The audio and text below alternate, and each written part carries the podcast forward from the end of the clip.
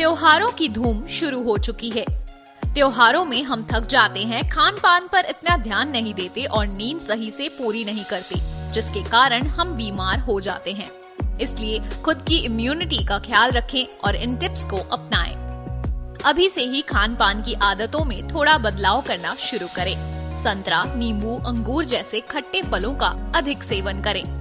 इन फलों में मौजूद विटामिन सी इम्यून सिस्टम को मज़बूत बनाने में मदद करता है। दूध में हल्दी मिलाकर बनाए गए गोल्डन मिल्क में भारी मात्रा में एंटीऑक्सीडेंट और एंटी इन्फ्लेमेटरी तत्व मौजूद होते हैं जो शरीर को बैक्टीरिया से लड़ने में मदद करते हैं। अदरक में शरीर को मज़बूत बनाए रखने के कई गुण होते हैं। आप अदरक को चाय या डिटॉक्स वाटर में डालकर रख सकते हैं। इसके अलावा खाना पकाने में अदरक का अधिक प्रयोग करें। इसके अलावा रेगुलर एक्सरसाइज करने से शरीर के लिए अच्छा होता है, जैसे पैदल चलना, तैरना साइकिल चलाना। अगर इस रूटीन को नियमित रूप से अपनाया जाए तो आप बीमार नहीं होंगे और त्योहारों के दौरान खूब मस्ती कर पाएँगे।